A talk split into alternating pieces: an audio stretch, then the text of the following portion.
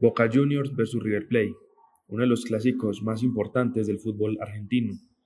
También uno de los clásicos más vistos en el fútbol a nivel mundial. ¿Quién diría que estos dos equipos llegarían a jugar la final de la Copa Libertadores? Un sueño que para muchos hinchas es muy escaso, pues jugar la final continental contra mi rival de patio es un anhelo que muchos quisieran tener. Y por suerte, para los hinchas de, este equipo, de esos equipos argentinos, se logró. Pero ¿quién diría que la final más anhelada de Sudamérica se tuvo que jugar en Madrid, España? Acompáñenme a recorrer un poco de esta historia, lo que fue la Copa Libertadores del dos mil dieciocho, la cual tuvo que ser entregada en el Santiago Bernabéu.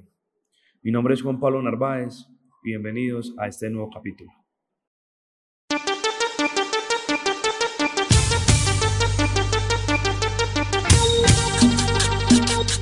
Esta es la cumbia de los trapos.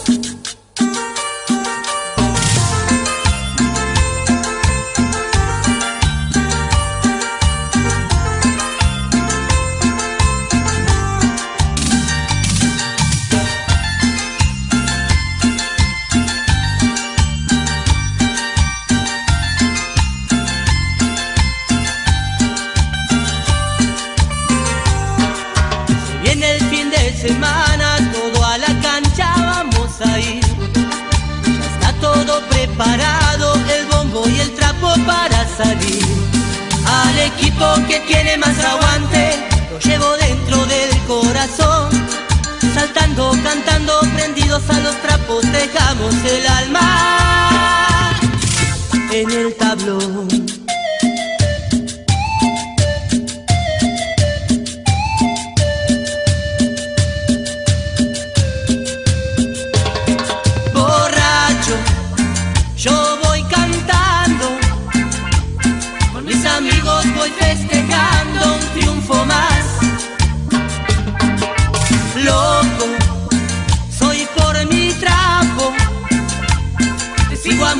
¿Por dónde vas? Porque la vuelta queremos dar, queremos dar. Antes de empezar con ese recorrido histórico, muchos me dirán: Juan, pero tú estás acostumbrado a hablar de las hinchadas, ¿por qué vas a hablar de un partido como tal? Pues amigos, déjenme decirles que gracias a la hinchada del River Plate fue que se tuvo que jugar la final en Madrid. Gracias al actuar violento de la hinchada millonaria, el Boca no quería jugar esta final. Pues ya las directivas de la Conmebol tuvieron que buscar sede y para evitar tanto riesgo se decidió no jugarla en Sudamérica, sino trasladar la Copa Libertadores de América a Europa, exactamente en el Santiago Bernabéu. La Copa Libertadores dos mil dieciocho, o mejor conocida como la Copa Conmebol Libertadores dos mil dieciocho, fue la quincuagésima novena edición del torneo de clubes más importantes de Sudamérica, organizada por la Confederación Suramericana de Fútbol, o mejor conocida como la Conmebol. Este importante torneo incluye a todos los países sudamericanos y de cada país siempre salen un número de clubes que, van, que los van a representar. Normalmente, en el caso de Colombia, pasan, lo, pasan tres clubes, los cuales son los dos campeones de la Liga Colombiana en primer y segundo semestre y pasa uno por repechaje. En otros países es distinto, pasan por posiciones acumuladas en todo el año o por, inclusive por el tema de la reclasificación. Bueno, ¿qué es lo que hace de importante a, esta, a este torneo? Pues es la final entre dos grandes de Argentina, porque fue la primera vez en la historia que el superclásico definió una final continental.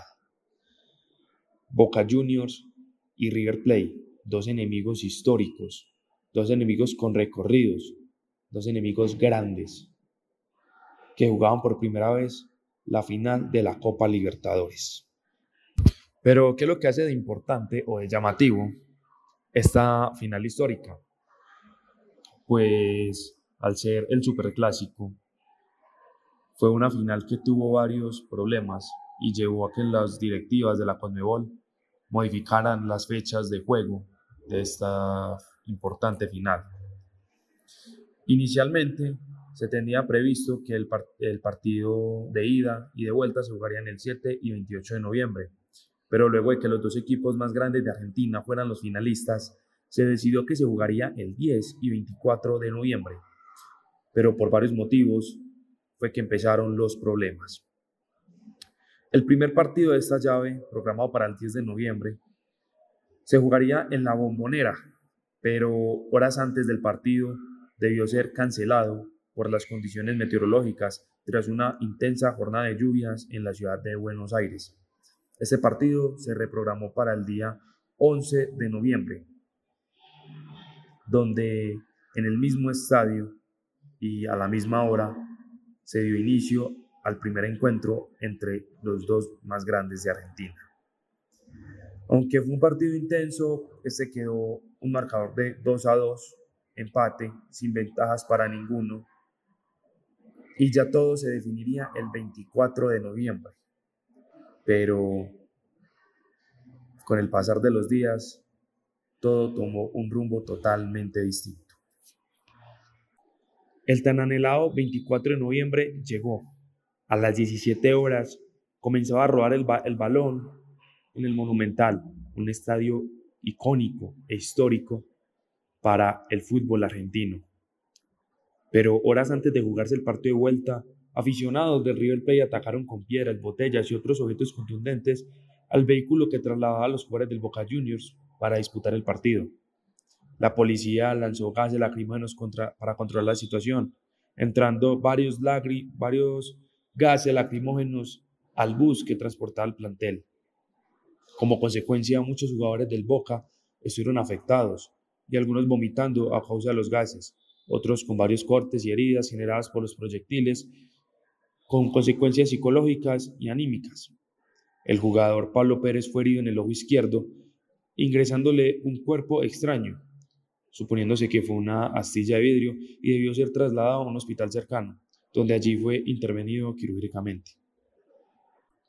Aunque ya todo parecía haber estado perdido, el conductor del bus sufrió un desmayo debido a los gases, por lo que el vicepresidente del Boca toma el volante del vehículo y logra controlarlo, evitando así problemas mayores. Varios jugadores heridos, varios jugadores sin, sin la capacidad física y respiratoria para jugar un partido. Lo primero que hicieron fue solicitar cancelar el partido. Por los hechos ocurridos, la Conmebol decide aplazar el partido en dos ocasiones. Primero, para una hora más tarde, seis de la tarde. Luego, para las siete y quince. Alrededor de las siete de la noche comenzaron a desarrollarse incidentes entre aficionados del River Plate y la policía en las inmediaciones del estadio. Inclusive, la gente que abandonaba el Monumental tuvo que esconderse en cualquier habitación, baño o lugar donde pudiera dentro del estadio, pues ya la policía estaba tratando de tomarse el estadio Monumental para allí controlar la situación.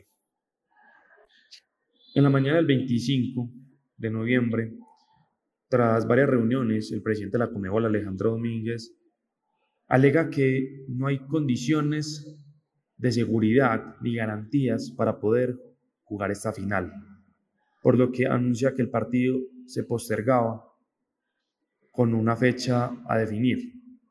Por lo tanto, se convocó a reunión en la sede de la Confederación en Paraguay a los presidentes de ambos clubes para tratar el tema.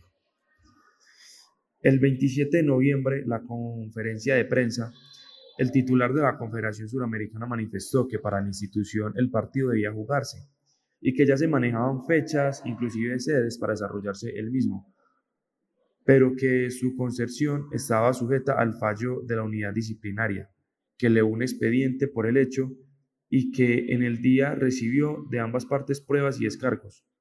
A su vez, Domínguez manifiesta que de jugarse podría hacerse el ocho o nueve de diciembre, en una sede fuera del territorio argentino, ya que no estaban dadas las condiciones de seguridad para hacerlo dentro de este país. Después de tanto pleito en temas judiciales, institucionales, inclusive temas nacionales, el veintinueve de noviembre se, se informó oficialmente que el partido se jugaría en el estadio Santiago Bernabéu en la ciudad de Madrid, España, el día nueve de diciembre, con la concurrencia de ambas parcialidades. Entre otras razones, se mencionó que España es el país con mayor cantidad de argentinos residentes en el exterior, por lo cual se rumorea que fue una de las razones principales para que el partido no solamente se, se jugara, sino para que dara buenos ingresos económicos, al ser una final tan anhelada. Después de confirmada la fecha y el lugar, América Latina explota y empiezan a salir memes de Simón Bolívar arrodillándose ante la corona española. Pero para muchos esto fue un insulto y una falta de respeto con el pueblo latinoamericano, pues una final de América jugada en España era, parecía una historia de ficción. El día llegó, ya ambas hinchadas se encontraban rodeando el Santiago Bernabéu, se abrieron las puertas de este estadio, ingresa la Copa. El dispositivo de seguridad era tan fuerte que por la más mínima cuestión de sospecha podrías ir preso varios días en España. Y ambos equipos se alistaban para jugar la final histórica. Era un partido decisivo aquel nueve de diciembre, pues ambos equipos ya llevan un global de dos a dos y sin ventaja alguna. Dependían de solo noventa minutos para ver quién era el nuevo campeón de la gloria eterna y quién era el papá de este superclásico. El partido arranca con mayor no- normalidad, pero el Boca toma una ventaja de uno a cero en el marcador, teniendo un tres a uno, un tres a dos en el global. Más tarde, en el segundo tiempo, el River toma fuerzas y comienza a igualar el partido, remontando históricamente tres a uno el partido y coronándose campeón de la Copa Libertadores de América edición dos mil dieciocho, siendo uno de los partidos más grandes y más anhelados en la historia del fútbol latinoamericano. Ahí, desde ese día se marcó un antes y un después en la, en la organización de la Copa Libertadores. Por temas de seguridad, es muy difícil que dos equipos de un mismo país disputen la final en su territorio, pues ya no, ya no es partido de ida y vuelta, sino partido único de solo noventa minutos para que ambos equipos puedan enfrentarse y definir en ese tiempo quién es el nuevo campeón. También el tema de la seguridad hace que varios países sean descartados de volver a jugar una final de este calibre, pues el tema de las hinchadas en Sudamérica es bastante fuerte y muy delicado, por lo que se han tomado varias decisiones, como evitar el ingreso de la pólvora, como evitar caravanas alrededor de los estadios, como evitar los panfletos, inclusive como evitar el ingreso de más de diez personas al campo de juego, según la Conmebol. Pues de esto determinaría invasión al campo y de una sería suspendido el, el cualquier encuentro de la Conmebol Libertadores. Esto, más que una final histórica, nos deja algo que pensar, como siempre. Por culpa de nosotros, acabamos con el fútbol, con el deporte más hermoso que ha creado el ser humano. Por culpa de nuestro actuar, cada vez el fútbol pierde su sentido, cada vez la hinchada pierde su carnaval, pierde su alegría y pierde ese sentido y ese espíritu de, apo de apoyo, de aliento, de festejo, que es lo que nos caracteriza como hinchas. ¿Cuándo será que vamos a tener una conciencia de que una, simplemente, una simple camiseta no nos hace diferentes? Es un amor, sí. Y que, y que bueno que existe una rivalidad, pero una rivalidad ficticia como el hip hop, como en las peleas de rap. Una rivalidad que de estadio para afuera no existe, donde todos seamos amigos y nos tomemos un par de cervezas. Pero qué tristeza ver que esta, real, esta rivalidad cada vez nos lleva a más muertes y cada vez apaga el carnaval de lo que es el fútbol.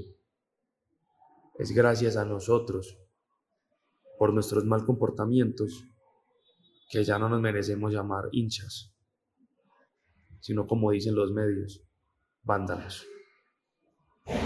Vándalos que han acabado con el fútbol.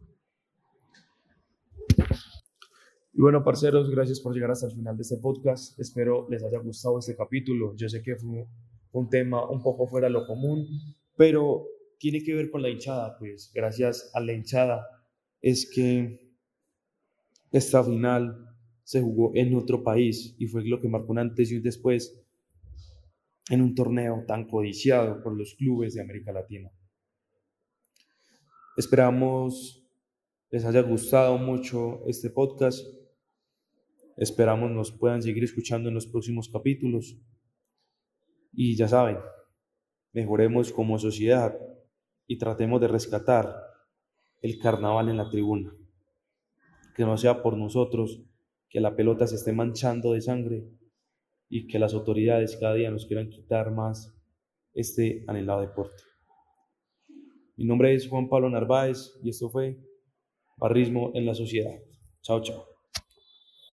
Borracho, yo voy cantando, con mis amigos voy festejando un triunfo más. Loco, soy por mi trapo, te sigo a muerte por donde vas, porque la vuelta queremos dar.